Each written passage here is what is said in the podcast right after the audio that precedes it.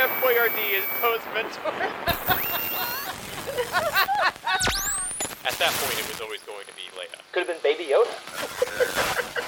Wow, what a huge oversight. There's just a hole in the Death Star. Like, what the heck? You know, just like board that up or something, you know? Then jumped onto Wikipedia and was like, oh, there it is. I refused to get on the Wook, um, as, as Jared lovingly refers to it.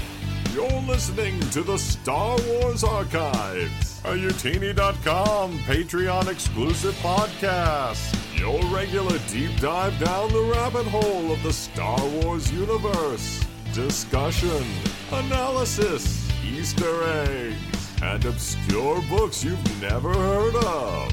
And now here are your hosts, Jose and Trevor.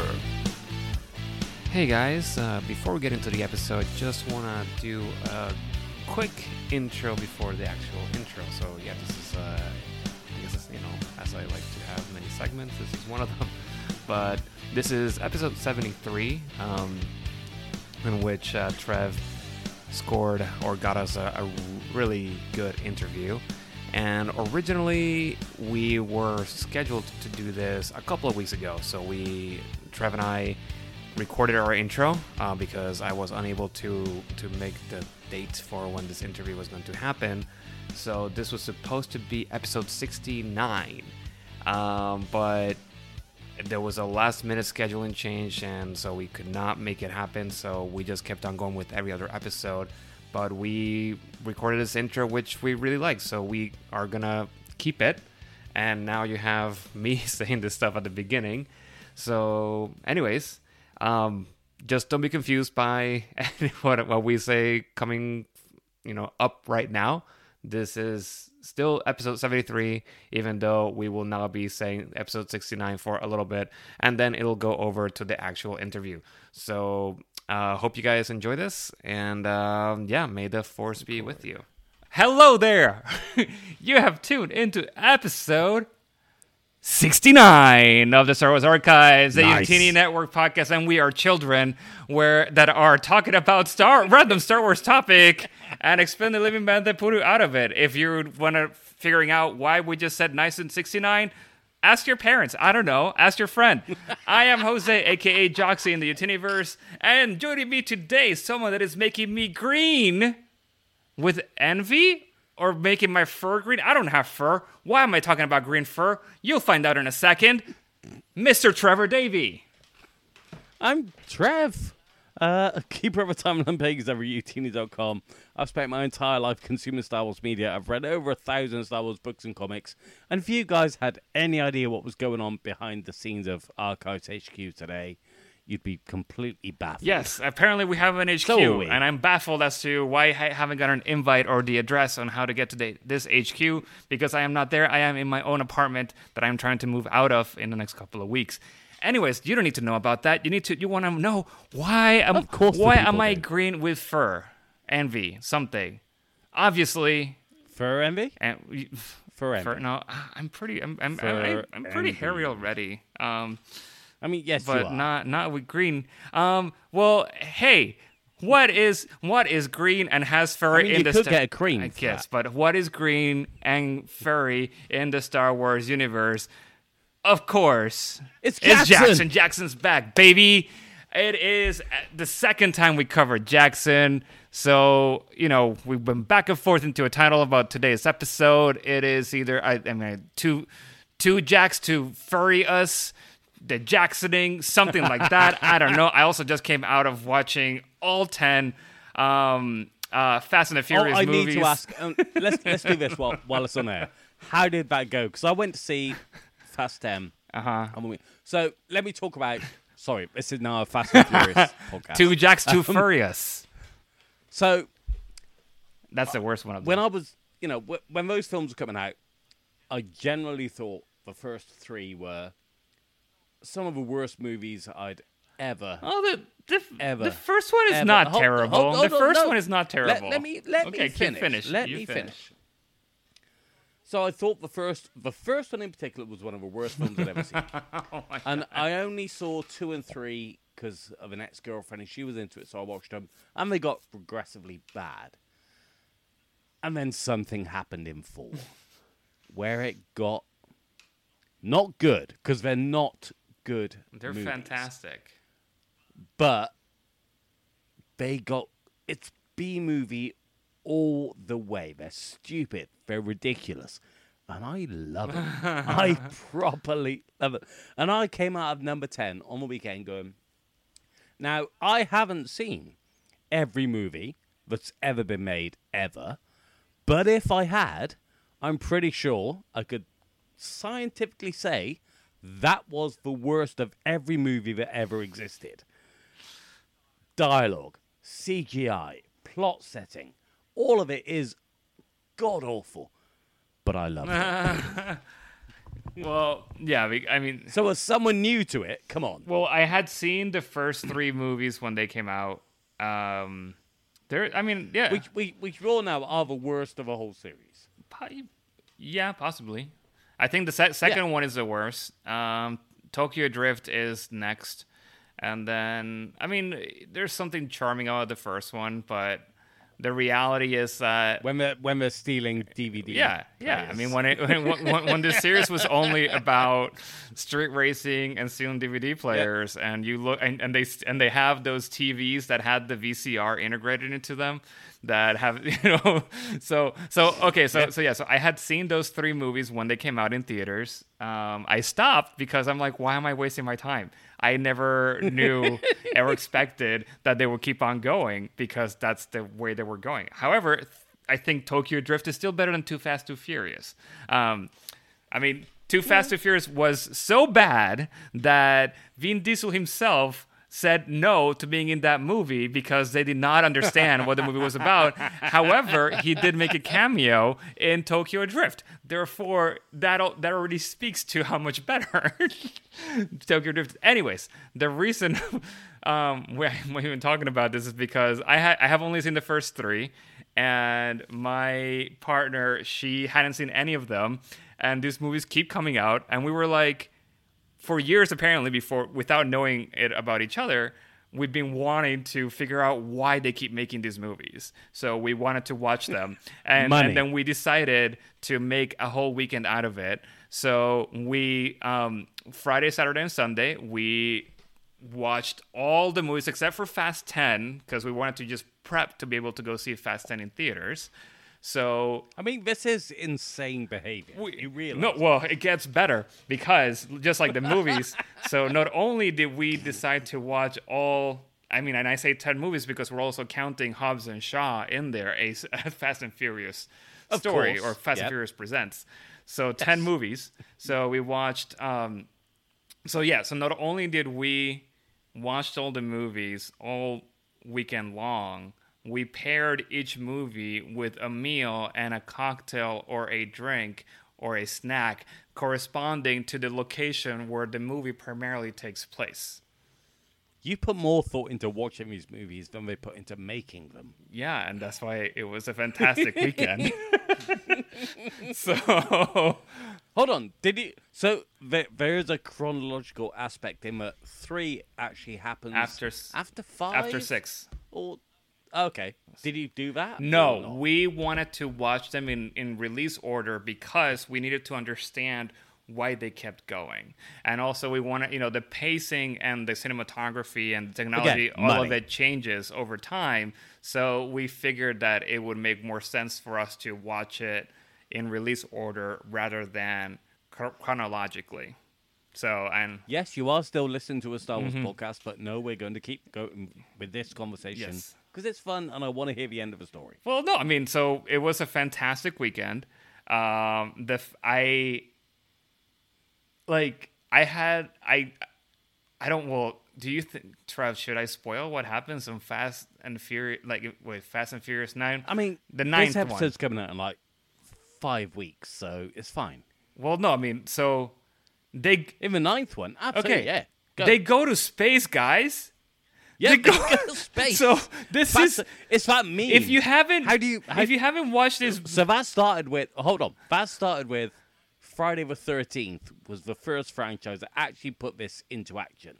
You know the whole joke of what do you go next? You go into space. Friday the thirteenth part 10, except it was actually film 9, is where they sent Jason into Yeah. space in Jason X. So, you know, it's a tried and tested method. Yeah. Let's let's roll with it. No, I mean, the thing is with these movies, guys, is that they are very self-aware about how ridiculous the things that they're doing, like how it's how it is ridiculous, right? But then they There- There's but- that but- one thing in. Is it Fast? It must be Fast Nine, where you've got the four or five characters in their separate cars, going over like the brow of a hill, where they're basically the the background music, the background score is a rip off of the Avengers theme. Oh, did I didn't catch It's that? nuts. And I'm yeah. it's absolutely no, I mean it's uh, it, it is nuts. it's in slow mo. It's very self-aware about how ridiculous everything is, and the thing is, they keep one-upping each movie or exponentially. So of course they had to end up in space, space. with a car. Okay, it's not like they sent someone in a spaceship. they sent a car with people inside to space. So you know, first movie, street racing in Los Angeles. Ninth movie, they send In a space. car to space. What Fast 10 has? I don't know. But I do know it has Jason Momoa, so I'm all in. and he is the. Best I am all in. this movie. Because He is incredible. in case you didn't know movie. this, I Jason Momoa. I'm a big Jason Momoa fan. Um, so much so that my partner also for my for our first Christmas together gave me a candle that the smell is smells like Jason Momoa because she's like she just calls him my friend because a friend. What? what? Okay, you you will love him. I No, I am- Okay, next next episode. well, not next episode because we we've already recorded Next the episode. next Yeah, we episode. yeah. So when all right, some episode in the future, post your Fast X screening. Uh-huh. I want to know whether you smelt the candle when you saw him on screen. I don't know. Something I mean like it's it's a it's sort of like a oceany kind of beachy smell. So I mean it's like it's what you would imagine Jason Momoa to smell like. I mean, he's very flamboyant. He- like- he's great. You know, the the Fast films are not known for their acting, and he's he's probably the most acting out of character actor. I have Anyway, he he plays No. against type. No, he's. I'm. I'm. I'm excited to see him. I also think, yeah. Why don't? Where are we waiting for? Why don't we have Jason Momoa in Star Wars? Um, because why not? Um, I think one of my best Jason they make Momoa stories is when I when I was watching when, when I was doing my Stargate um, SG uh, no the Star Stargate Atlantis uh, binge marathon that I was doing a couple like maybe like two years ago. And then there's this character that looks like Jason Momoa and he acts like Jason Momoa. And I'm like, who is this guy? And why did Jason Momoa steal this guy's persona? And then my friend tells me, sure it was the other my around. friend tells me, is like, no, that's Jason Momoa. And I'm like, whoa, hold up. What? And they're like, he's not stealing this guy's look and everything. That is him. That's a very young version of him. And I'm like, oh. Because he's still, you know, he was he was thinner, he was young, and I'm like, I he did not know that, but okay, well then I am glad that he has been Jason Momoa for like always. I, I I never realized that Jose had the hots this much for Jason. I just want to be his friend. That's all I'm saying. um, anyways, I mean, no one's that straight. Yes. Anyways, back to Anyway, to Jack's to let's talk about Furious. Jaxxon. Um, So yeah. So we did a we, we did an episode on Jaxxon. What two? It was two years ago. Two years. Mm-hmm. and then he became my my my favorite character in all of Star Wars of all time. Um, of course. and he has appeared in exactly two Star Wars stories since yes. then. That's it. Just two. That's that is a crime against humanity and against all like uh, everything. Like this is not So Can we have Jason Momoa in- play Jaxxon? I, I see him more as a Michael Fassbender. I think that probably You true. know, but the, the, the angular Yeah. face and but it's, there's a lot Anyway, of so prosthetics. he was in. So I'm, I'm about to do a whole. Anyways, okay, So, go. Uh, this- yeah, what are we doing I'm today? about to do the completely unrehearsed bit, but I did. Go go into that segment. I haven't rehearsed. Wait, we haven't even talked about We've what we're talking today. Okay, segment next. Yeah, we, we're getting to that. Okay, go for it. So since our last episode, our titular hero has been Jose, no, Furry. two yeah, whole Jaxxon. two whole Star Wars stories. Mm-hmm. He has been in Ghost of Vader's Castle, which is one of those anthology Halloween type series by our friend, you will see, Cavan Scott. Uh, he is, this is post Return of a Jedi, so this is the latest point on the timeline that we have a Jaxxon story, Mhm. where he's working with Lina and uh, Lina Graf to rescue Milo, Milo, Milo, Milo. I'll ask later. Mhm. Uh, who's been kidnapped? So he's gone to Mon Mothma, gone to Princess Leia. They've referred Lina to Jaxxon as the smuggler who is going to help her on this mission to rescue her brother. So these are characters from Cavan and Tom Huddleston's uh, Adventures in Wild Space series. And then we also have the uh, Hyperspace Annuals, Hyperspace Stories Annual that came out as a celebration exclusive. Those are the two stories that we have. It's a crime. Jaxxon in the two years. A crime. In the two years. What we do have is a statue. We have the sideshow diamond statuette that was a celebration exclusive that is gorgeous. It is a thing of beauty. It's so much sexier than the Black Series figure that came out. It's I wouldn't know. it's insanely, insanely sexy. Yeah, I can't afford one either. but it does exist, and I'm glad it exists. So, yeah, so we have these two Jaxxon stories. And so Yes. we thought that given at this being episode 69 that we had to talk about Jaxxon again yes. and we thought we would try to do something special for you guys and also a little bit for us. So we reached out to one Mr. Cavan oh, Scott yeah, we, we did a thing. and to see if we could talk about Jaxxon and he said yeah. Now, we were very excited about this, but unfortunately, the timing because we live in very different time zones as you all know by now didn't work out for both of us. So unfortunately, No. number one Jaxxon fan after probably Cavan Scott, me Jose Jimenez over here, is not able to be part of this interview, which I, yeah, I'm not thrilled about that. But you know, we we No, we, we I'm- I'm very we sad. love. Yeah, you you were saying you were gutted.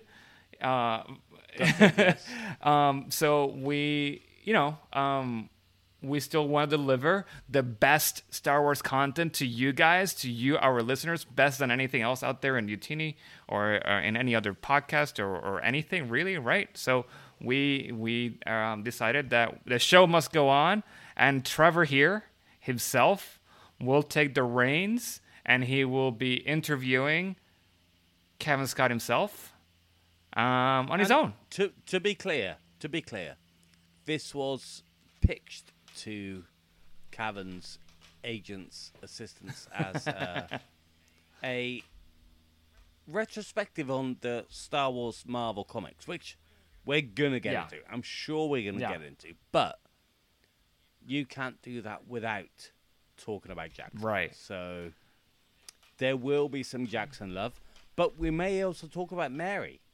Who's Mary? Mary was the woman on the He-Man planet that Luke fell in love with, turned to the dark side, um, came back, and was never mentioned again. Oh, okay. Yeah, you can talk about Mary. So I'm sure we'll talk I'm about sure- all the weird Is there stuff. something about her? But- about that character that I'm missing? Yes, the thing that we've spoke about it before Ah, on the oh. Luke's ex girlfriends episode, but you've obviously forgotten. So there is something about Mary. You, you, you see what I'm, I did there, Trev? I, I saw you Yeah. did that, and I completely Wow. ignored it. and and you listeners, I I'm don't just know. focusing you, on the fact that you don't remember the things that we spoke about on previous podcasts. Yeah, but uh, like, when did we record that show? That was a long time ago. oh, that, that was a long. time. Long, We've been a shit a long long, time. long time ago. In this same galaxy, we talked about Luke's uh, ex-girlfriends. So hey guys, if you haven't listened to that one, that was a pretty good episode. Um, maybe we were a little more. Uh, it was probably a little more structured of an episode. Not like this. Yeah. We would not ramble about Fast and the Furious we, for ke- a we long kept time. notes, or I ma- I made notes and did research. There's notes. There's I'm reading. Back there's in notes in front of me right now. Back in those days. There's notes, man. I don't know what you're talking about, and I hope, I hope that you d- you are uh, that you are a little bit structured for this interview with Cavan. Um, as you can all tell, this is all happening before this interview, so I have no idea how that is gonna go. Trevor has no idea how that is gonna go.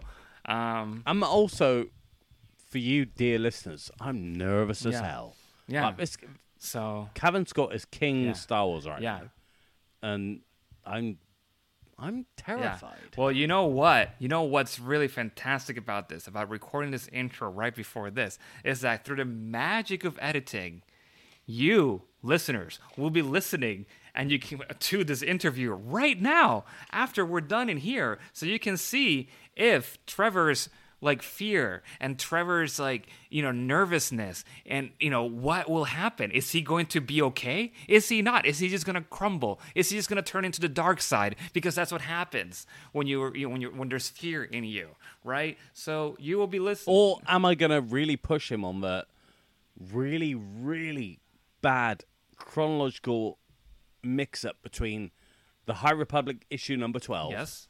and the Trail of Shadows issue number There we four? go.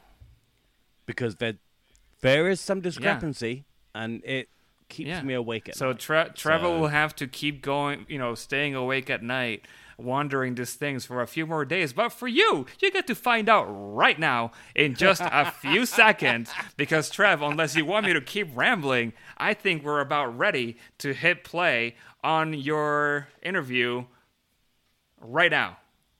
Or Three, two, one, go. uh, so here we are, another pre-recorded interview. Since unfortunately Jose can't join us, which he's devastated about, uh, with none other than the author of possibly too many Star Wars projects to count, joint winner of the 2023 Youtini March Madness Award, and the Jaxxon Rejuvenator himself, Mr. Cavan Scott.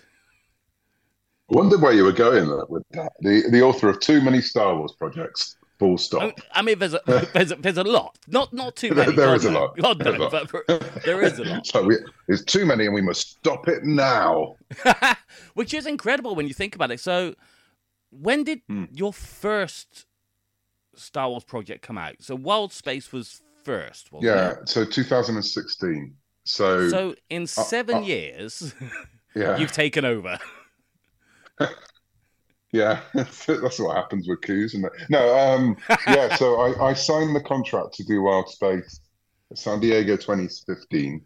Um, and because we were very excited because it was the first time we'd seen things like Rey's Speeder and and obviously full, um, Chuck was just releasing his uh, aftermath. There was like it was the, it was the new beginning, um, you know, which I had mixed feelings about um, being a an old school fan, but it, it felt like a new start, which it was, and and, and to be there right at the beginning. And uh, I, I was talking to people at that con, not being able to talk about the fact that I had just signed this contract and was um, and yeah, there was the the Adventures in Wild Space book series for UK Egmont Publishing, um, which then published in the States as well. And that was the beginning. Um, and then it just snowballed really, really quickly. Um, to the point now it's pretty much my day job. I mean, I do lots of other things as well. Oh, that must suck. I know it's awful. Well, I always say my my my um my to do list is the same as when I was ten. and I want to keep it that way for as long as humanly possible. Um, and so, so yeah, I mean, it, it's day. It's not. I don't perhaps work on it every day, but a week. There's not a week that goes by without something Star Wars going on, um, whether that's writing or meetings or, or you know plans or something. So I mean, yeah, I, I did mean, see in your it's- in your Substack today you wrote about starting a new project, the. High Republic project, which you cheekily didn't have an issue number or phase three or anything written underneath I it. didn't. No, Um, which a bit naughty, not gonna lie. Um, so you know, we know but- what we're doing. We well, know we're what not we're here doing. to we're not here to talk about High Republic. You know, I'm No, I'm sure you've you've spent hours talking about it at this point, and Mm-hmm. you know, it, it's not even that popular. No, no one likes it. It's not going anywhere. So, I mean, it is. in- no, it we, is just keep printing. We just keep Yeah. printing books and comics, and you know, it, no, one, no one's reading it. But you know, the fact No. that we just keep printing it. Um, I mean, Eventually that's, that's, someone you will. know, that's exactly what happens when no, no one, no one's reading something. They just keep printing more. And, Um, you know, that's that's so what yes. everyone says about your your High Republic work in particular is the optimism that shines through in all of it. it's There never optimism painful. there. It's it's There never, it never leaves the there, readers definitely. as emotional wrecks. I'm, Um, I'm making no. no comment. We're not here to talk about. We're that. not here to talk about current No. Marvel comics. We're here to talk about the old Marvel comics, the old Mm. 77 run. Now, we all Mm. know that Cavan Scott here is a massive, massive fan. Anyone listening here Mm. knows that I'm a massive, massive fan. And why not nerd about these old stuff? So, my our usual first question on archives is to ask people for their personal Star Wars origin stories. When you first saw the Yeah. movies, when you were first introduced to it. But mm. I'm more interested in when you first got into the comics. I'm assuming, I mean, you're a ver- fairly similar age to me, fa- same kind of demographic. I imagine our stories are fairly similar, but you know, when did you get that first comic in your hands? Can you remember it, or were you too young? And how did it happen? It's actually it's the, the answer to both those questions. So my first experience of Star Wars and when do I get my first comic? Because the first time I experienced Star Wars through, was through the comics. So oh wow! Before I- the movies. yeah, yeah. So I was five when Star Wars came out, and I was a monster-loving kid who was an absolute coward. And so my parents were really worried about taking me to it because I was always trying to watch Doctor Who and then was having nightmares for three weeks afterwards. Yeah. I was obsessed with monsters, but was terrified of them. And so I don't think they took me to Star Wars because they, they didn't want to deal with the sleepless nights of me having nightmares about Darth Vader. Um, and so I sort of obviously knew what Star Wars was. And my first thing I ever had was my grand gave me a the Obi-Wan Kenobi Kenner figure. And I had Yeah. really no idea who, who he was. So I just thought she'd given me a action figure of an old man. I was like, Like oh, a, a brilliant. Ken So- gone wrong. Yeah, yeah. It's like, you know, Action Man's huge, and then I've got a tiny little granddad. Um, but then, yeah, so then I remember picking up the comics. So I think, I don't think I picked them up at the newsagents or the newsstand. I think it was a, like, um, a bring and buy sale or, a, you know, a church sale or something, and someone Yeah. had dumped a load of these comics, and, and my dad had got them for me um, as a bundle. And the first issue was um, issue 16 of Star Wars Weekly, which was the um, reprint series that was over here in the UK by Marvel UK. Yeah. Um, and that had a big green bunny on the front cover. Um, and I, I think it was part of a big bundle of comics, and I pulled it out because it was of the bunny because I also loved Bugs Bunny. I also loved cartoons, and so there was something about it. It was I, I, I wanted to know. I, obviously, a lot of my friends were into Star Wars at that time. You you sort of knew what Star Wars was by osmosis if you hadn't seen it. You know, Oh you, yeah, you it was were everywhere. it was everywhere, and the toys were everywhere. But I hadn't really, it hadn't really got me because of of not have, actually having any story for it. And so that issue, which is obviously from the first run, Marvel run, it's the the first real story It's, after it's the the first adaptation. arc. Yeah. Yeah, yeah, exactly. It's it's Han putting together a team this, the, um, to to do a heist, basically. Um, You've got, you've got the the, Starhawkers. hedgehog. yeah, you've got um, yeah. Who I desperately tried to get into the Jaxxon comics and haven't, haven't managed it yet. Um, you've got the you know the Jedi Knight in inverted commas, commas. and so you've got. And so I was introduced to Jaxxon before I was introduced to Luke Skywalker, who's in later on in the issue. But I can't remember off the top of my head because Marvel Weekly used to cut the issues in half and then Yeah. put Star Lord at the back because Marvel always advertise their own stuff at the, the back of every licensed comic. So for Star Wars, you got Star Lord. For Transformers, you got Machine Man. You know, it was they were very clever at doing it. Um, and so yeah, I was definitely introduced to Jaxxon first. And and I and, and I I must have read those issues over and over and over again, and always went back to that first arc. Um, when I started to collect in the the weekly, every, getting it every week. Um, and Jaxxon was just there, and, and that's why Jaxxon it means so much to me because he was he was one of my original team. You know, to the point that when I saw Empire Strikes Back, which wasn't the first time I actually watched Star Wars on a screen, um, and I'll get back to that in a minute. Um, I was devastated that Jaxxon wasn't in it because I really thought he would be. I was convinced he was going to be in it. Um, and it was the one thing I came out of that film not liking the fact that the rabbit wasn't in it. And and years later, when we did, um, from a certain point of view, Empire Strikes Back, um, I wasn't supposed to be writing a story for that one. I'd written one for the first volume, and and part of the idea as well was that those volumes, you, you know, they were largely to get new writers in as well.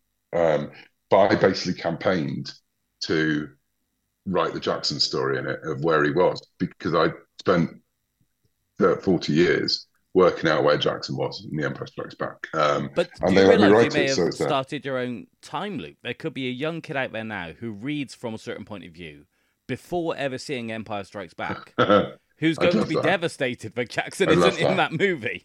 Yeah, but I I was saying I'll come back to it. So I said about the first time I saw them on screen was the Muppet Show. Um, that Oh, wonderful wow. episode of the Muppet Show where Luke, Mark Hamill appears playing Luke and Mark Hamill. And Um, Luke, yeah, yeah. So that was the first time I actually saw because I think it was a couple of months or so before Star Wars, before Empire.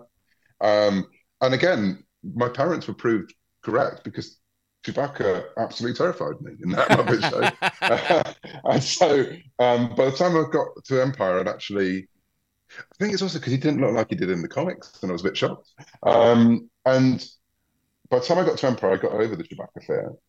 But yeah, that episode of when he came through the wall of whatever, um, that that traumatized me. So yeah, so I had the weird way into Star Wars of Star Wars Weekly, The Muppet Show, Empire Strikes Back, and then from Empire Strikes Back on, it was just a growing obsession until we get to Return of the Jedi and everything goes ballistic. Um, Uh, That's probably one of the more unique stories we've heard.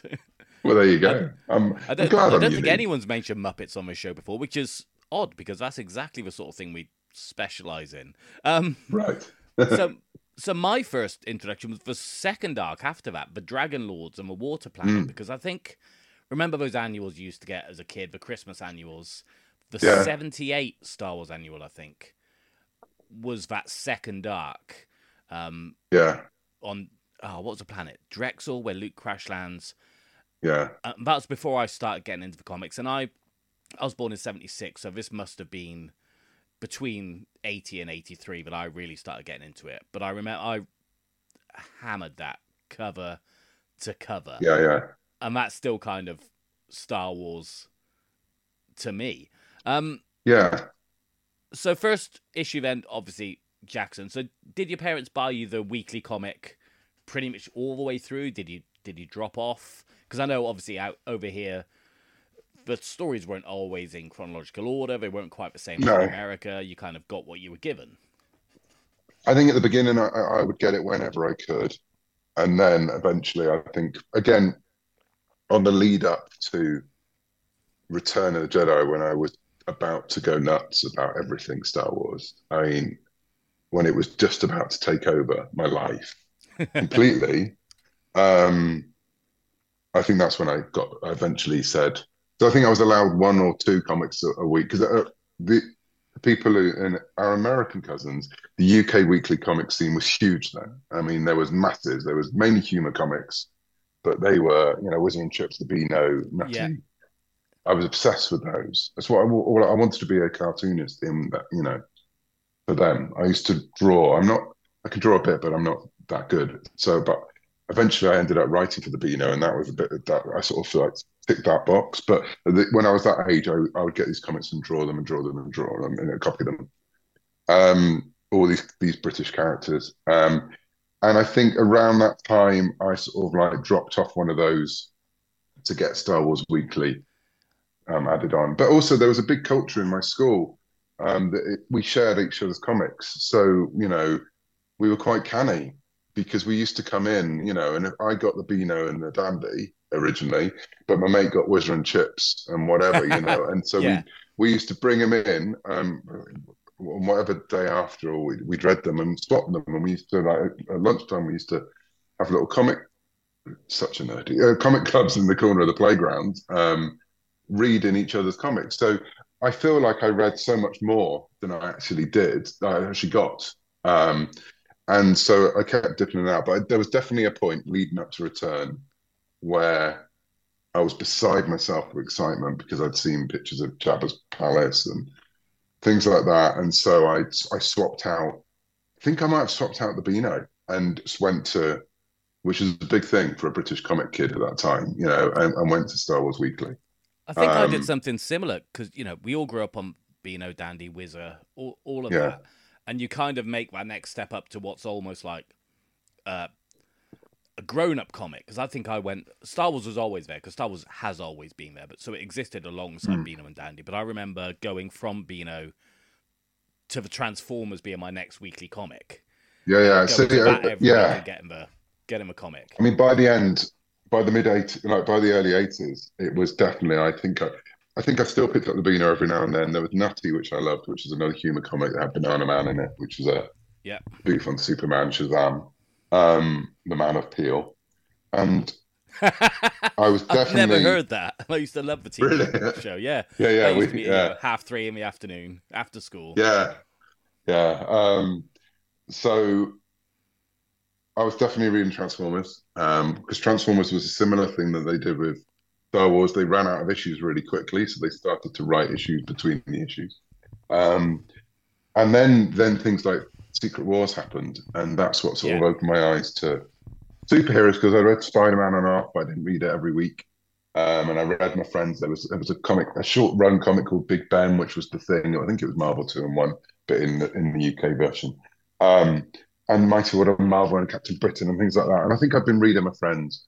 Um, but yeah, Transform. I think there was a point where it was Transformers and Star Wars every week, all the way. Um, I- I'm sure my then I- introduction to Spider-Man was in the back of one of those, because Probably. like you said, they did the B side. I remember Zoids. I remember James Bond Yeah. randomly. I think James Bond and So- Indiana Jones had backups in Star Wars. Zoids went into Spider Man. It was Spider Man and Zoids for a few years. Oh, okay. I knew there was a Yeah. connection somewhere. yeah, yeah. Because there was a Zoids comic, but didn't do very well. And there was a we had a great tradition in Britain that it would say on the front cover of an issue, "Brilliant news inside," and that brilliant news was that the comic was finishing, but it was folded into something else. So Whizzer and Chips would, would be like Monster Fun would become part of Buster or whatever, and until you get to the early '90s, and there is only like four comics left, and they've all Yeah. collapsed in on each other, and all the IPC titles are collapsed into to um into Buster and Nutty had gone into Dandy and I could go I'm such a geek about this stuff. And it, it, they all sort of like combined towards the end. Um, but Marvel kept pumping these comics out. Um, you couldn't get DC I'm, I'm a huge DC fan because you couldn't get DC and so when I started to discover the odd DC comic they became my holy grail.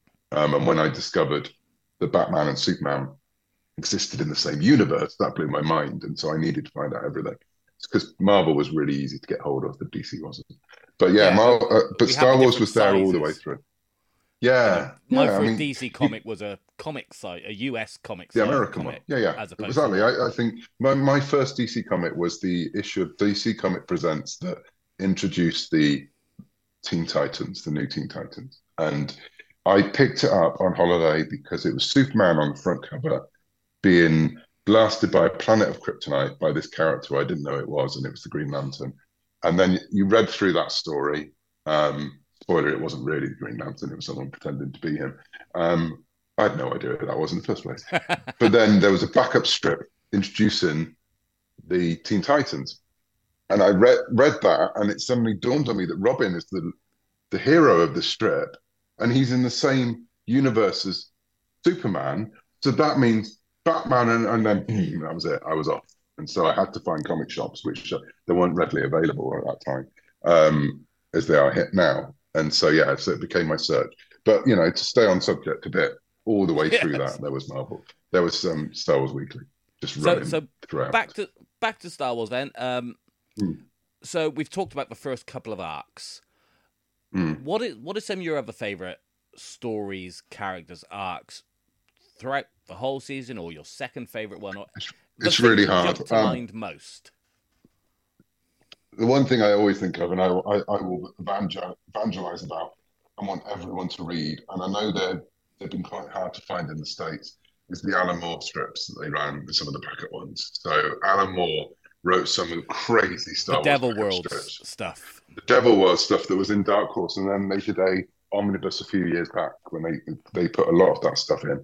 Um, so again, they they needed more Star Wars content because they were running out of issues, and so they started to do stories set within Star Wars, um, but within within the main continuity. I think there's one where, and they're bonkers. All of the animal stuff bonkers. I, think I think I only did four or five, but um, but they do run in the way. So in one of the, for some reason, Princess Leia's got a wrapped up ankle in one of the main stories, and so yes, and then they le- mention you learn- in one of the Marvel Yeah. comics, but yeah, she hurts say, her ankle.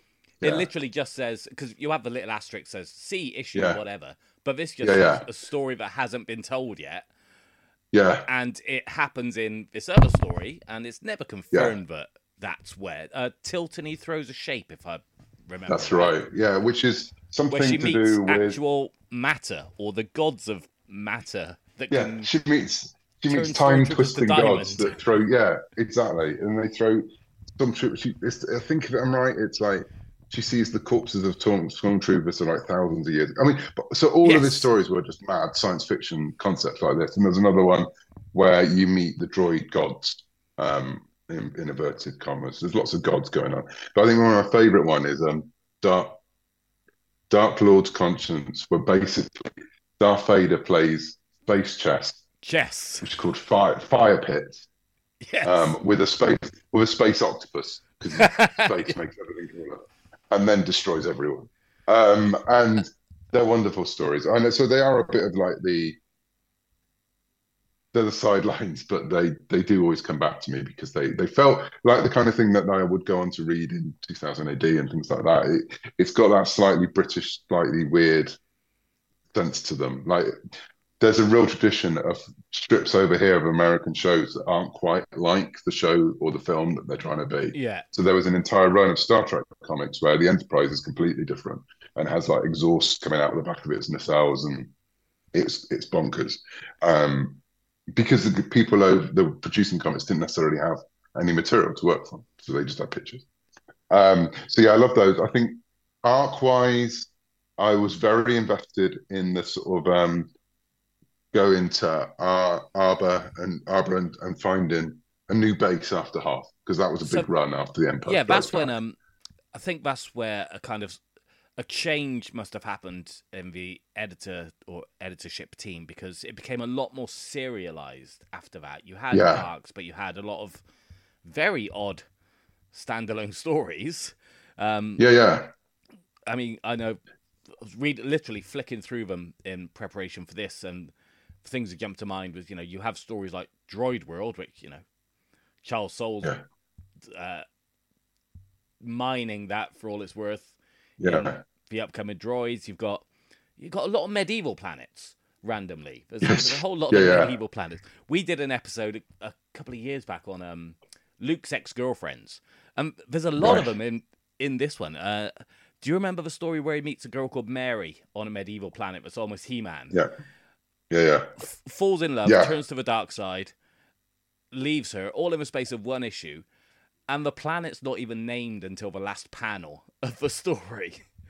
No, he was a bit of a player.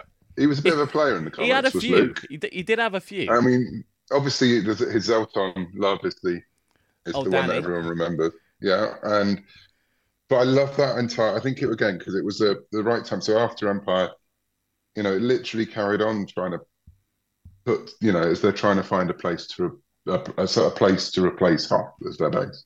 Um, and uh, yeah, it brings the Hoojibs in it. There's something about me and space rabbits, and um, that entire it was that you felt like you were watching a serial based on Star Wars in, in the best possible way. And so, you know, um, that entire run, and then leading up to Return, where you have the when they suddenly remember they have to find Han. You know, because you know, he, he's still out there somewhere. Um, and so you have an entire run of um, Lando in the Falcon, um, and you get that. Uh, my brain's gone. My brain's gone blank. Um, the the Waterworld one when the um, I think. Iskalonian. Yes, that's the ones. Um, and around that time and they return, you know, and it's going back to Bespin earlier on, and but so between the two, and you know, it, it absolutely, it's part of my becoming a Star Wars fan because it was the only thing I had to really keep going, um, other than the odd toy. And so, yeah, that entire those entire sequences, and yeah, the Hoojibs especially, I had the record that you you, you could play. Yeah, to tell that story. I think I've still got that on a shelf somewhere. yeah, I've still got mine. Um, And because again, they weren't why- they weren't written as cute. They weren't throwaway. This was a No. sentient like that first story where they're introduced and they're sucking Cliff. the energy. You know, it's Yeah, it's yeah. not it's not written for kids. It's not written in a, a childish way. It's a serious story story about. it's a proper Other no, it's a proper all all age comic you know in the, Yeah. in the sense of the word they didn't like all good star wars it didn't talk down to people it was like um you know and i was reading it as a eight nine ten year old kid and so it did seem the characters seemed as far as i can remember from the film they seemed to be the characters i saw on the screen um so yeah that entire run um up to return i think that's the one i i remember you know with a great deal of fondness. Um, so the stuff I mean- before Empire, yeah, absolutely. But the stuff in that time, and again, as it got nearer and nearer to actually finding Han, I was just like, I was convinced every issue he was going to be in at the end of it. every issue. I, I remember that. Um, my my hands down favorite comic. Sorry, Jaxxon fans. Uh, favorite story of that entire run comes from that era, which is because they're fu- chase. Uh, they're trying to hunt down, or not hunt down. They're trying to locate the two rebels who've got some tapes and a droid, and that goes over a few issues. Yeah, yeah. And then they finally track track them down on this planet, and they meet this silver droid, protocol droid, Ellie, and they find Hmm. the dead rebel, and Vader set it up uh, as a trap, and she's got the Yeah. Bothan tapes. And the last panel is C3O, C3PO in the rain, so it looks like he's crying, and it's heartbreaking, absolutely Yeah, yeah. heartbreaking.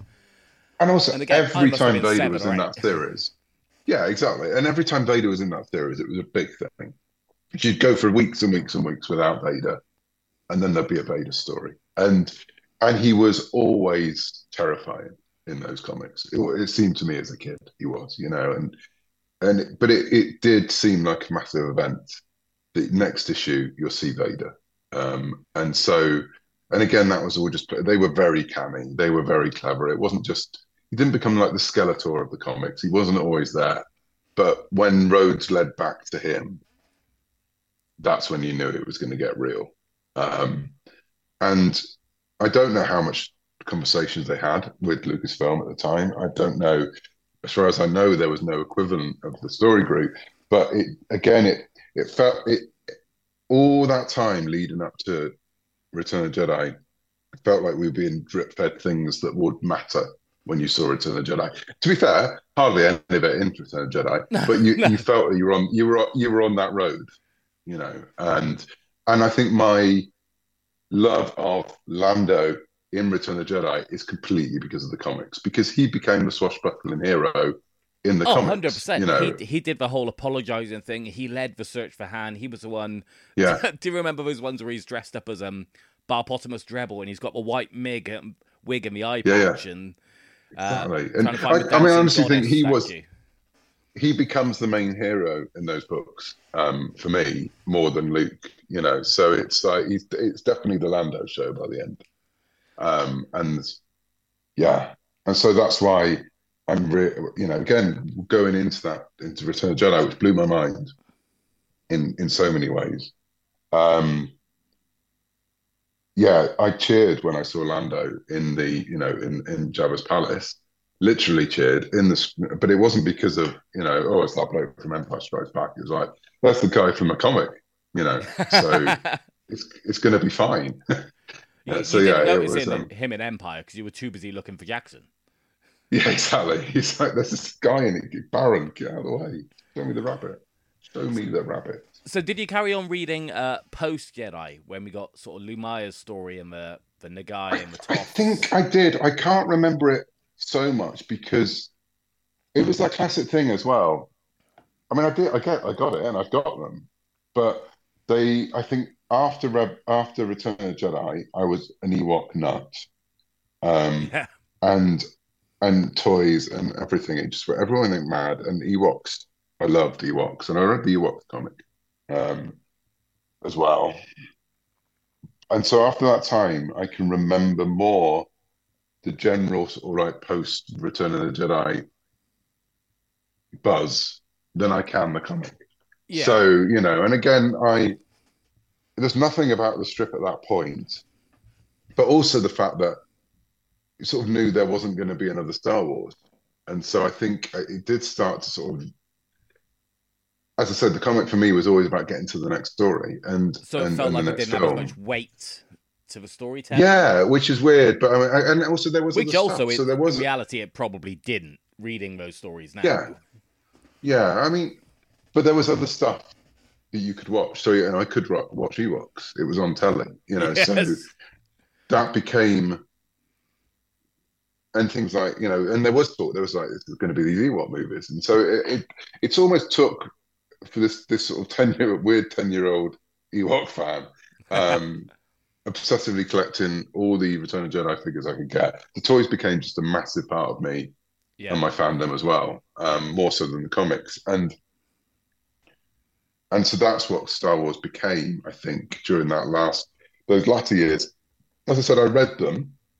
I remember reading them, but I just I don't think it spoke to me in the same way as leading up to Return of the Jedi. I don't think I was- anything could have. The I was excitement was, so great.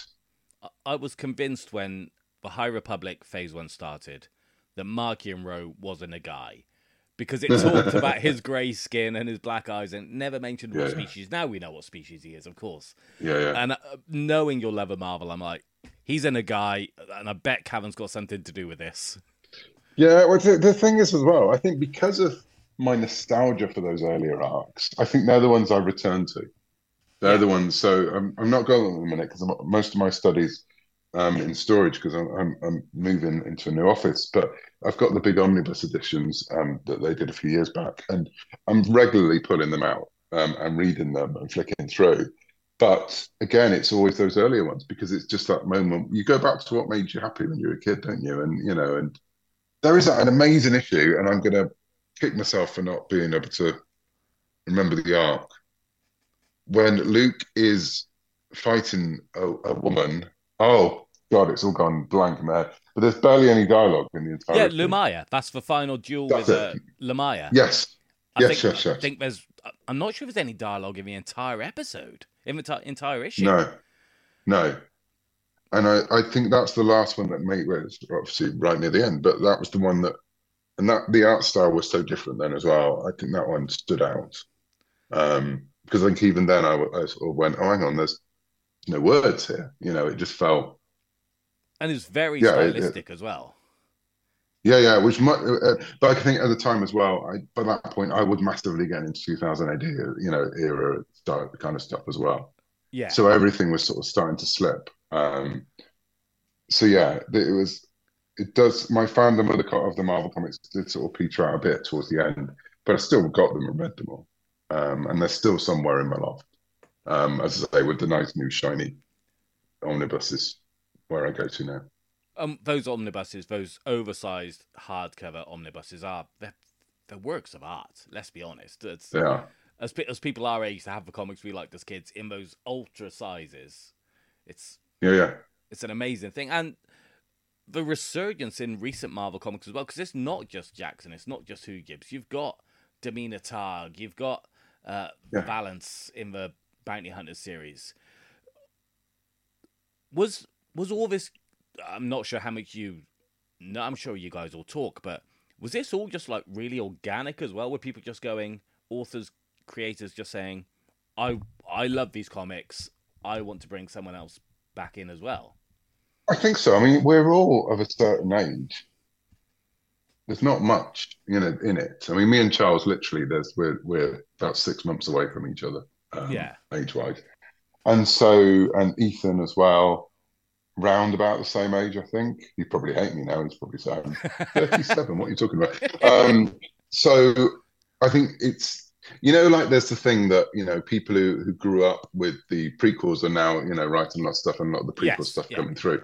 There's also in the comics a lot of people who are like Marc Guggenheim. You know, we're all of a certain age, and so we are going back to our first experiences of specifically Marvel comics as well. You know, um, and there I think there is a clay, you know, a thing there of going, well, this is Marvel. This is Marvel Star Wars. You know, this is what what it is. The where it's reclaiming, and I think again we're going to see it with Dark Horse. I think we're going to see Dark Horse. We've seen it already with Dark Horse with the younger and the all age comics. You know, they've started to go back and do Ventress and you know and all the stuff that the Dark Horse became known for. And so I think it's a little bit of it's a little bit of a tip of the hat to the past as well, and you know that classic thing of introducing new generations to these characters, and that's the joy of that's the one.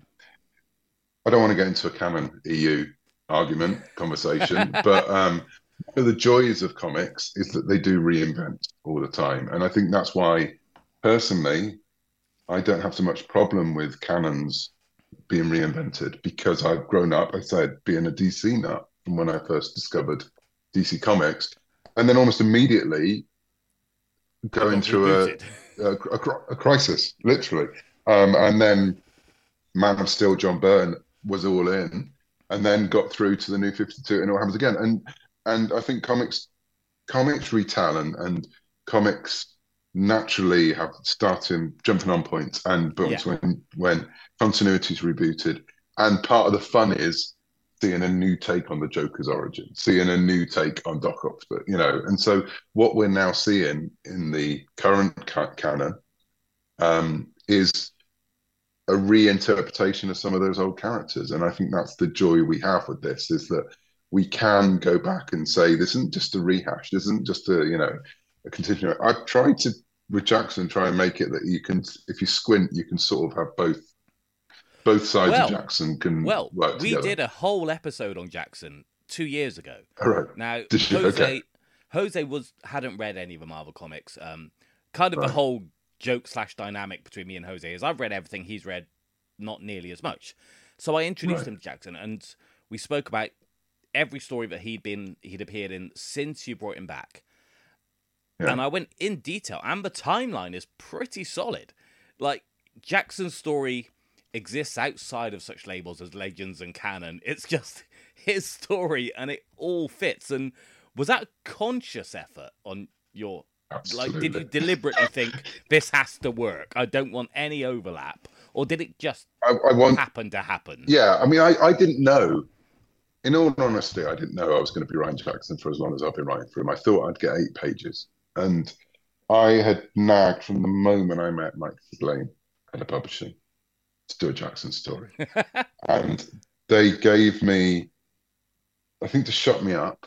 They gave me that eight-page story at the back of the, the first Adventures annual, Yeah. um, thinking, and it was, and it was literally the email was like, "This is your chance to write Jaxxon." make it so count. Meadler- Stick the landing. yeah, yeah, or, but not even that. Just like enjoy it, you know, because there was no, no one thought Enjoy it and then ever never ask another. us again. Yeah, and no one thought there would ever be another Jaxxon story, you know, and it had to be an Easter story, which is why it's about eggs, and it had to be, and that had to have Jaxxon. That was it. And, I brought a Mazer Fox train into it, and the Rabbit's Foot. There was no, you know, because I obviously was always going to, and gave him a new droid because I wanted to add something to the, add something to the story. And the droid's called Mel to add, you know, to the Looney Tunes, um, the Looney Tunes connections continue. And I really thought that's it, I'm done. Um, and the response was huge. It was, it was ridiculous. You know, conventions, the amount of Jaxxon comics that came out to be signed and kids reading them, and then that was the that was the thing. Kids read that strip and they wanted more Jaxxon, and it's bonkers to me. But also, I sort of like obviously quite happy. But I said all along, kids will love him, and there will be a certain ge- demographic that will also love him from the past, and there'll be others that I want to convince that he's not half bad. And so then they came back and said, "Well, do you want them?" Because of the because of the response, they said, "Well, the next annual is going to be a Jaxxon annual, and that's your lot." Um, and so we did the next annual, and it was um, and and every time they said, "Well, then after a while it gets being what we're doing now next year." Um, and then the action figures appeared, and and the statues, and he appeared in the back of one of the um, Temple Challenge videos Yes. which doesn't work from a from a canon timeline point of view. But I'm, it's it's one of his past relatives in my mind. Um, I mean, there's lots of and of course, You've, uh, we've you've introduced them. He's got a big yeah, we've established that. Yeah, and they all like wearing the same clothes. Um, Yeah. So you know that, which is why you know when we have the the um Lepi skeleton in the Clone Wars, it's obviously his great granddad. You know, so it's it's all it's all there. Um, and yeah, so but it was it was purely the response. It wasn't me just banging on the door, keep saying, "Give me another Jaxxon, give me another Jaxxon." Jaxxon was done after those eight pages. It was a one shot. It was going to be something I would have done. Ticked. I brought Jaxxon back. We'll get some bit of news sorted. The main part of that that annual was the main story of Luke and Leia. That was what it was all about, and they were Yeah. attacking Jaxxon on the end. And it's a great story by John. Um, but yeah, the, it just took off. I mean, Um, at Celebration last and- year, there was no less than two really, really impressive Jaxxon cosplayers. yeah, yeah. One who had Yeah, the sort of latex absolutely. mask, and then one with the full fur mask. Yeah, yeah. I mean, I say this, this you can buy high, high quality statues of the of the of the guy now. It's just like um behind. This is an audio you can't see me behind me on my my screen. We've got Mike Mignola's, you know, cover of Jaxxon. Mike Mignola, just to put that out I mean, there that's again, you know, that's bonkers. And the fact that now it's an annual event, literally an annual event. He's been in other things like Vader's Castle. When I said I want to put Jaxxon in it, and they were like, "Of course you can." Um, it's Well, that's the thing. Since our last episode, there's been two stories. So, like I said, we recorded it two years Right. ago. There's been two stories. Um, so yeah, the Vader's Castle one, which is that's a that's like that's just a nuts story. But I also think it's his latest story chronologically in Jaxxon's life, if my workings out are correct. Um, and then you've got Uh, the, the hyperspace stories annual. yeah, it probably would be. Yeah, yeah, yeah, it would be. Um, which I cannot put on a timeline. It's a, well, it's it's a after. bit um. I haven't figured that one. No, it's well, it's after. So one of, I think the second, the second annual ends with Lando saying, "Why don't you come and join the Republic? Yeah, We need Han needs Han needs pilots." And so this story picks up from there, ah, um, because because Jaxxon is a pilot and it doesn't go well. So it's definitely. I mean, obviously, obviously it's set after Return of the Jedi because they go back to they go back to Endor and meet and Wicket's in it. So, um, and that was all to tie up with you know the anniversary of Return of the Jedi, and obviously a chance for me to write Ewoks again, which is my other thing I, I have to do whenever I can.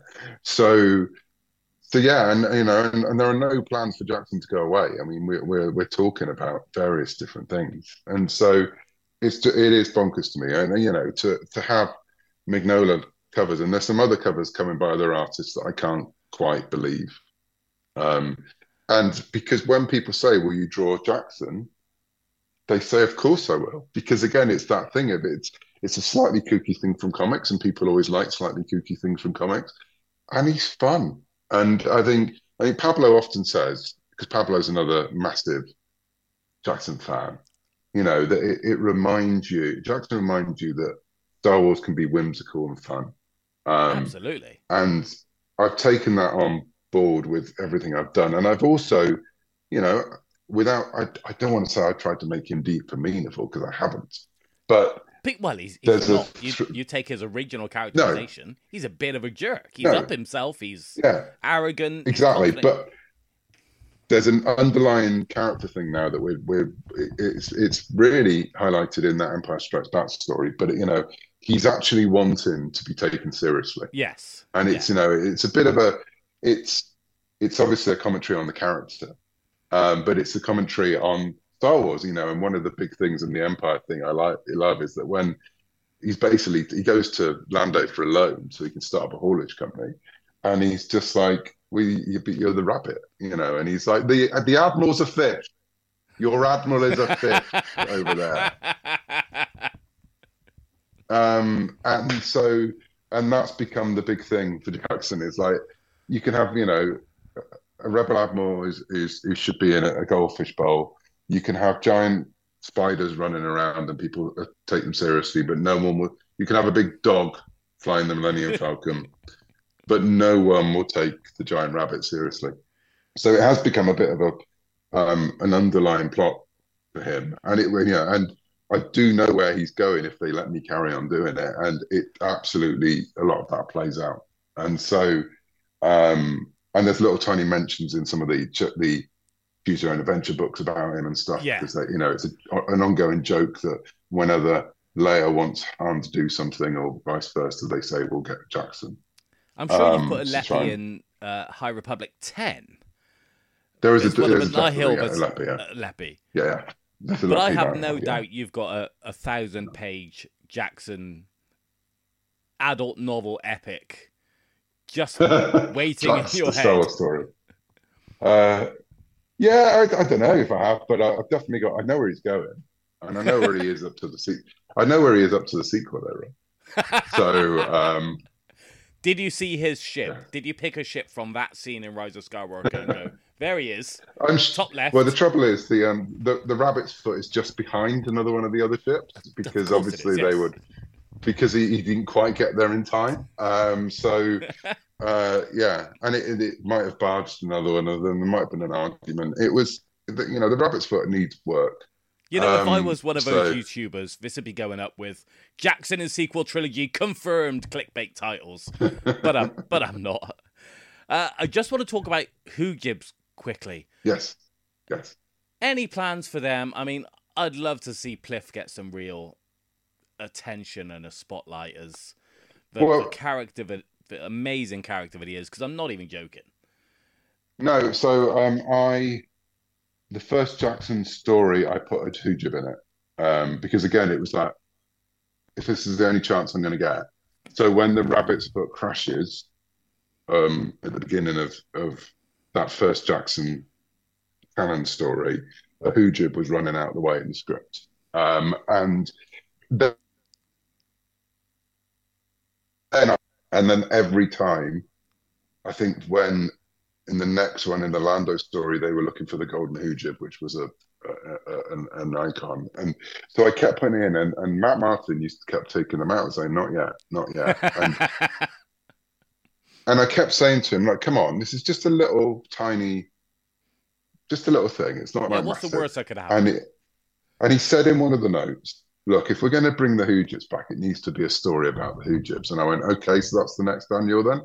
And by that point, the conversation got so we've got that that jokey um, cover of the Star Wars Adventures um, annual where it's Jaxxon on the front and it's a load of Hoojibs running past him. You know, and he's saying, "This is my gig," because they literally said, "Well, that month, that year, you can write." A Jaxxon annual, or you can write the Hoojibs annual. I went, that's fine. I'll put Jaxxon into Vader's castle. okay, yeah. And they were like, and they were like, oh, okay. no, but then, and, then- and that's it. So, and then, yeah, we had the annual reintroducing Pliff. And again, I didn't just want to write the same story, you know, so it's, it's, a, it's a spin on it, but it's, it's, it's very, very, the origin of Pliff in, in, in canon is very, very faithful to the origin of Pliff in the original run. I'd Yeah. love to do more to them. You know, I'd love to see now that he's back. I don't necessarily think it should be me writing them. I'd love to see him turning up in other in, back in the Marvel run. But um, So I don't know how Again, much you've you know. followed sort of Legends or more specifically the role playing games or short stories, but um, we've had him on the show before. Uh, West uh, Wizards of the Coast did a series of short stories on their website back in the day in the early 2000s. And Cory Herndon, who was a massive Marvel fan, actually wrote Yeah. this short story about Pliff as a senator, or being Leia arguing for Pliff to be allowed to become a senator in the fledgling New Republic Right. and it's amazing. amazing. You know, he he did one that was all about um, Zeltron. He did a couple on the the banking planet that were all based off of Marvel comics. But the way he Yeah. wrote Pliff recollecting the events of those com- comics was incredible. But then, Pliff would Marvel comics kind of- absolutely be a senator. yeah, He would absolutely be a senator. He'd be in the diplomatic corps. He'd be, you know, I, I hope he's not on. I'm not sure how telepathy leads itself to to diplomats. You know, it's a bit. Sneaky. Well, but you know, well, that that's the story, isn't it? I mean, you know, it's. I, I think that's the that's the conflict right there. I, I'm hoping he's not on Hosnian Prime. I don't think he would have been. I think I think if anything, Pliff would have seen the writing on the wall and he would have joined. He would have joined the resistance. Um, if anything, because he would have gone with Leia. You know, I think that was just as soon as she was out, he would been out too. General he Pliff. might have General been very Pliff. useful I want to see General Killer Pliff. Base. Yeah, he, He might have have been been. very useful I- before it fired. Yeah, I just again, I I think he's I think he's there. Pliff in sequel trilogy confirmed. I mean, I'd confirm anything if I could. You know, I'd confirm there's a ten a ten part Disney Plus series, but I'm not sure there will be. Um, but yeah, um, yeah, I, I, I'd love to see that kind of stuff again because I think you could write Pliff in such a way that he could be. The original stories could have happened, or the new canon stories could have happened. So um, exactly like you've done with Jaxxon. It it all works. It all fits. Everything else Yeah. is just There'll probably be- transcends them. There'll probably be one day that I will break something, but because I have to because of the story, and that's the point when you can't let continuity get in the way of the story, as the old quote No. goes. But so one yeah, one when I question can, before will I, let you go, fit. Cavan. One Yeah. question before I let you go. Not even a question, but um, us on Youtini have lis- recently, or in the last twenty four hours, had a review copy of Yoda Ten. Now this episode won't go out for a Uh-huh. couple of weeks, so we're not going to Right. be spoiling anything. But Okay, wow, dude, just wow, that was incredible. oh, possibly the you. best Marvel, Star Wars Marvel comic any of us have read in a couple of years, which is no absolutely no shade on the other stuff that's coming out, but how fun was that to write? Oh, it was amazing. So I knew I didn't know what the last issue was going to be um, when we started planning it. I knew it had to combine. So each one of the art in the Yoda series is one of the lessons that um, Yoda teaches Luke. So my first arc in the High Republic is patience. Um, and we were talking about how we would finish it, and I was talking it through to Jodie and Mark, and I was saying, you know, and and it was, I think I can't remember who threw it in, but it was like it should be, you know, end with Luke arriving, and then the conversation went on, and Mark went, "Hang on a minute, I've written that." We like, "Oh, okay, yeah, you have." You're right, and it was, like, but it was like a little bit into the conversation. We were all getting very excited, and um, so I was Somebody, always somebody did mention, oh, how did it jive with uh, from a certain point of view? Because none of us were close enough to pick up our books to. Yeah, but it's not even that. There's a- faith. It's not even that. It's um, I tried to make sure it linked in as far as I could. Um, it's there's an a Yoda. I think it was part of the Age of Rebellion, Age of thing. Uh, there's a Yoda issue which ends with Luke arriving. So I had to try and that Mark wrote. Yes. So we were basically brainstorming his issue that he'd already done. Um, and it, it, there was suddenly a dawning. He was like, hang on a minute, I, this is familiar. Oh, yeah, I wrote this. So there was like, ah, what am I going to do? Um, and, I, and I literally went, well, that's a failure. And I was like, ah, failure. The greatest teacher, that's the one we've not talked about. And it was literally how that went. And and so it's the the last issue is, is based on that, the final lesson of Yoda to Luke Skywalker from from the Last Jedi. I Um, think that's the Yoda and it- story that I've been looking for since Force Awakens, or since Last Jedi at Mm. least, is that alive Yoda, you know, because that's always nice when he's alive. But that alive Yoda actually reflecting on everything we now know about what happened in the prequels. yeah, and it was all falling into place as we were working on it. So, um, Tales of the Jedi came, was was coming out, and you know, there, we you know, we found out what was going to be happening with Yaddle in that, and and Dooku, and so it was just like, well, that's perfect, and you know, and also for me, and having the kind of brain, you know, there was a lot of work to make sure that you could make Dooku Jedi Lost and Tales of the Jedi match, but not worry about the two. You know, if you haven't seen one, you haven't got to worry about the other. Um, and this issue gave me a sort of like a chance to just sort of like smooth some of the edges and go, then this is this is why. Um, and so, so yeah, it just everything. The stars aligned on that issue, and then Abram came in, and his art is just phenomenal. Oh, it's, it's Phenomenal. dark. It's dark Yeah. in the best possible way. You know, I didn't because I when I wrote the issue, we didn't know who was going to be drawing it, and I'd put the scene in it that when you see do this, we are going to get into spoilers territory now. So if you haven't read it, turn off. Um, Dooku, when you see Dooku's ghost, he hasn't got hands.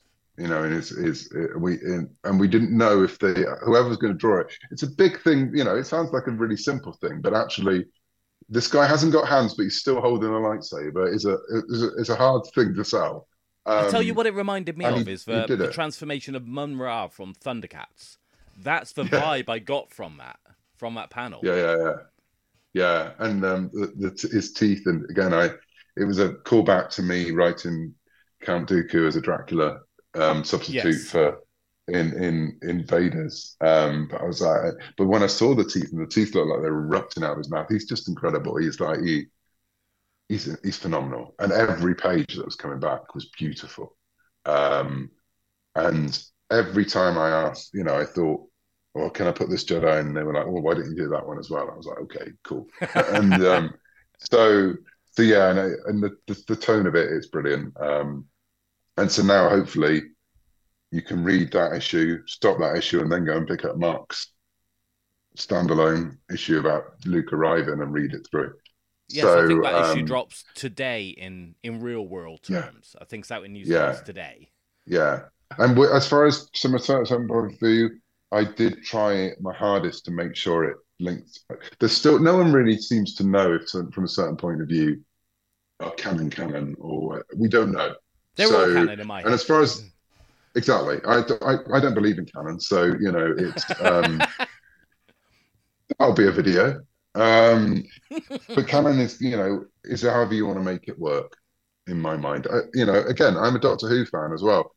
You can't have canon in Doctor Who um, because it, it it's never had canon, Yeah. and so it constantly reinvents itself. And part of the fun is finding George Mann, another High Republic guy, and me were part of a project to write the definitive history of the Daleks, which is cannot be done because they have three origins, but because of the Time War, it can be done because they have three Yeah. origins. Um, and so I, I sort of have that with my my Star Wars as well. I want to try and make the link up. So I did, I did try and work out, you know, because obviously that's that's Obi Wan talking to to um to Yoda as well. That sort of story. But it's you know you get the feeling that your Obi Wan's like hanging around a lot, going, "Oi, Yeah, just to talk." pestering him. Um, and yeah, and um, that it reminded me of in Legends. I'm pretty sure Qui Gon did a very similar thing to Obi Wan once he could hear his voice. But you had that Yeah. moment in Yoda 10 where uh, Yoda says something along the lines of, uh, "I think Luke needs you," and Obi Wan goes, yeah, "Oh yeah, I should be on Hoth." Yeah, as if he's like Yeah. got a mobile call in ghost form and gone, "Oh yeah, need Yeah, yeah. elsewhere." Sorry. Well, the Force means you see everything at once. yeah, exactly. you know so um and that's tying into me playing with you know my my story from a certain point of view when Ben dies and so at that point you see everything at the same time so um yeah I mean it's it's who knows it's like I'm sure people will find problems with the with the continuity other people will love the continuity other people will have their own theories that's why we're Star Wars fans to have Yeah. these moments when we go how does that fit everyone who knows me and this show is I'm the timeline guy. I'm the guy that does the timeline Hmm. on Youtini, but I'm also not Mm. precious. Like The High Republic Phase 1 timeline is one of the tightest timelines I've ever seen in Star Wars publishing, except for, I think, High Republic 12 into Trail of Shadows 4, which I've got it, you know, there's something that irks me, but these things happen. And I would rather. I would rather make up some casual, fanciful reason for things to happen than argue why they couldn't. And if that was, oh yeah, they fell down a space hole, but just moved them slightly, that's better than being upset and concerned about any of this stuff, really, because it's all fun. It's it the yeah the challenge is making it fit, and the fun is making it fit, and that's why I've ended up doing the job I do because I like that fun. I like the fun of in it all. I think back to like the DC Star Trek comics after um, Search for Spock when they gave Kirk and, and crew um, the Excelsior, and you know, and then all of a sudden they realize, oh no, they have to be back on Vulcan, and we need to wipe Spock's memory again, and there needs to be another another bird of prey. Um, but they managed it, and I love that stuff. I love the fact Yeah. they go, oh no, we've got to put the toys back in the box. Um, and part of every pitch I do is there's one line at the end of saying, you know, where it is in the, in the timeline and how things remain the same at the end if you want it to be the same, or move it on if you want to move it on. And so, so I think that's important because again, it's but it's not so much important. It's it's what we do. It's what fans do. You know, it's it's why we're fans because we love talking about these moments and trying to work out the the wrinkles and and it's fun. Star Wars is fun. It should always be fun. It can break your heart. Um, it can it can inspire you, but it's also at the bottom bottom line a fun adventure that makes you feel better. Um, and that's the most important thing. And on that note, this has been an hour. This has been an incredible, enjoyable hour. Uh, do you want to tell the dear listeners what you've got coming up, if you're allowed, or is Mike Siglain gonna have? Has he got the red dot on you right now? I, absolutely. Um, well, I suppose the big things for Star Wars for me is um, Tales of the Death Star, um, which is the the latest in the now getting longer run of, of Halloween specials now from Dark Yep. Horse, um, which I'm really proud of. It's it's sort of the culmination of everything I've been doing with um, Tales over the last few years. Some amazing artists. Every story is about the Death Star. Um, some are lighter, some are dark, some are hopefully scary. Um, so that's coming out around Halloween, September, October. Um, and then, yeah, November, the High Republic returns for phase three. Um, I'm now on issue, I've written issue four of the run. Ario sent through some marvelous pencils, and Mark sent through some wonderful inks for issue one today. Um, and then I start writing issue five in a couple of weeks. So it just feels like I'm back in the thick of that now. Um, but yeah, that's the big launch of issue one of the new run um, in November with the return of Keeve Trennis. Amazing. And um, who also was in Yoda Ten? Yeah, how did that happen? I know, and that again, just just pain, just emotional pain. You know, you go from Jaxxon to pain. You're a very complicated And I. I, I, I, I put that image out months ago, and everyone thought it was from the High Republic. No one twigged that it was from Yoda. Oh, that's sneaky. That is sneaky. Oh yeah, So I again, do have thank, fun with these things. thank you very, very much for this. It's been an absolute pleasure. We all can't see wait to see when um Jaxxon turns up next. Maybe in the High Republic. No Hmm. one's ever said how old he is. It could happen. Uh, well, what if he meets like a god who throws him back in time and turns him into a diamond? You know, it's it, these things exist. We know that. I wouldn't put it past you either. No, Cavan, thank you very, very much. thank you. And that was, I don't know how that was because I'm also still recording this right before this ever even happens. Again, magic of editing.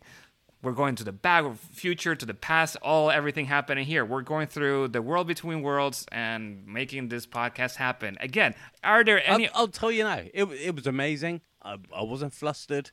I was professional. I was uh, esteemed. No, that's the wrong word. I I nailed it. I don't know yet. He nails hasn't it. Okay, I have.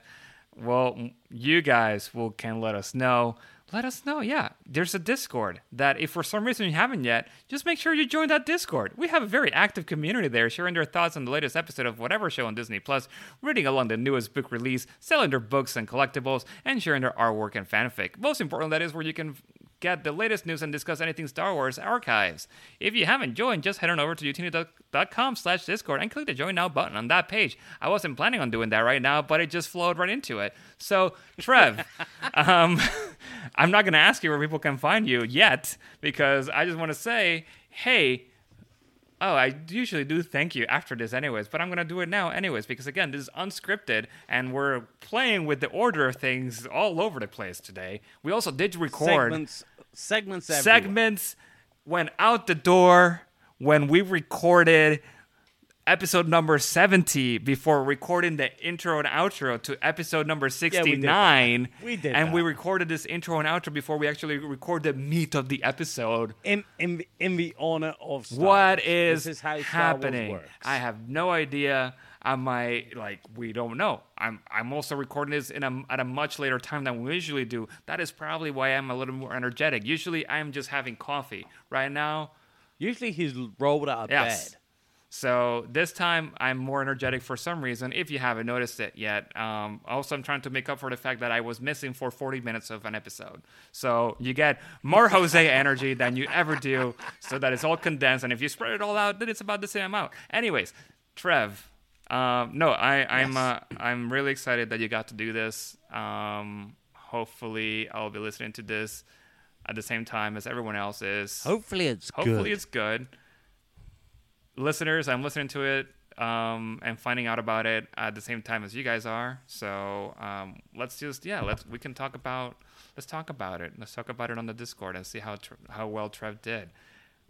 But yeah, no, um, I'm I'm I'm excited that it happened. I'm this is a really cool thing that ha- you know that that we were able to do, and I really just can't believe that. you know, we are on episode number 69 of this show that we just randomly, I mean, decided to do um, a little bit over two years ago. And that now we've done so many episodes, but we still have, because there's so much content out there, we still have time to revisit new content about a character that we already uh, like gave an entire hour and whatever minutes to again. Okay, should we should we just take a moment to appreciate how much joy this show brings to both of us? Like we have a blast. That's what I was just doing. this. I know, but I'm saying it directly. Okay, let's. T- oh, so you want to spend an actual minute in silence, appreciating it, and our listeners just wait there in silence, wait, waiting for us to to come back into it. I mean, no, that'd be weird. I'm just saying that Let's let's do this. I don't know what I'm we saying. will. No, I I agree, and let's give it a moment of silence. We'll do it in five seconds. We'll, we're A gonna be yeah. We will be appreciate instead of a minute. Instead, we will just be quiet, entirely quiet for five seconds. Okay, uh, this is great Yeah, content. this is great. So, guys, you you guys should also do this with us. Whatever you're doing, just stop and let's just hold like for five seconds. Appreciate Star Wars archives and our Star Wars as a whole. Sure, that too, but really more about the two of us. So, in three, two, one, you're gonna when I count down to one, then you're gonna wait for five seconds. Okay, so three, two, one.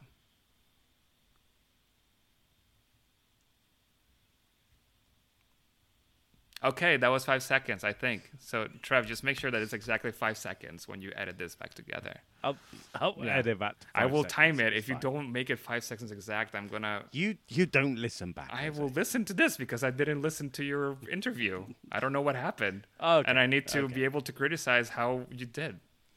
To, you know, so that you can do better because all about it's it's about the betterment and, evol- and evolution of of the show, right? Okay, okay. I've rambled a lot because I have nothing else to say because I don't know what happened in the episode.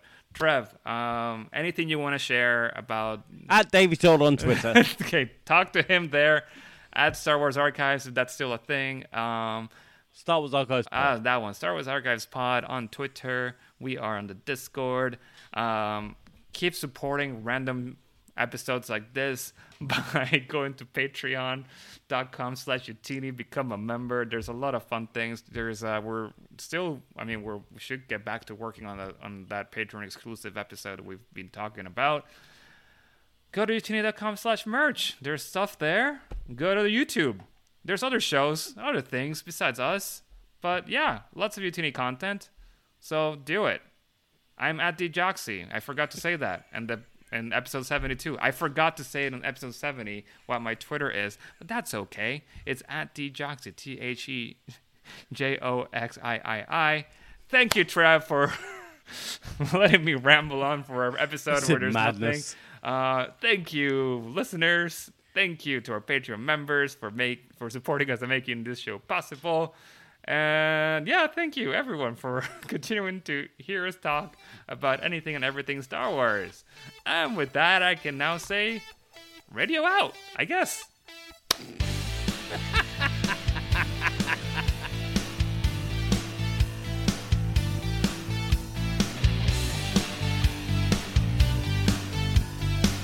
There is no hatred. There is joy. There is no division. There is union. There is no apathy. There is passion. There is no gatekeeping. There is community. This is the Youtini Star Wars Fan Code. Embrace it, live by it, and above all, trust in the living force. That's all for this week. Join our community and surround yourself with like-minded fans by visiting us online at youtini.com. Until next time, may the force be with you.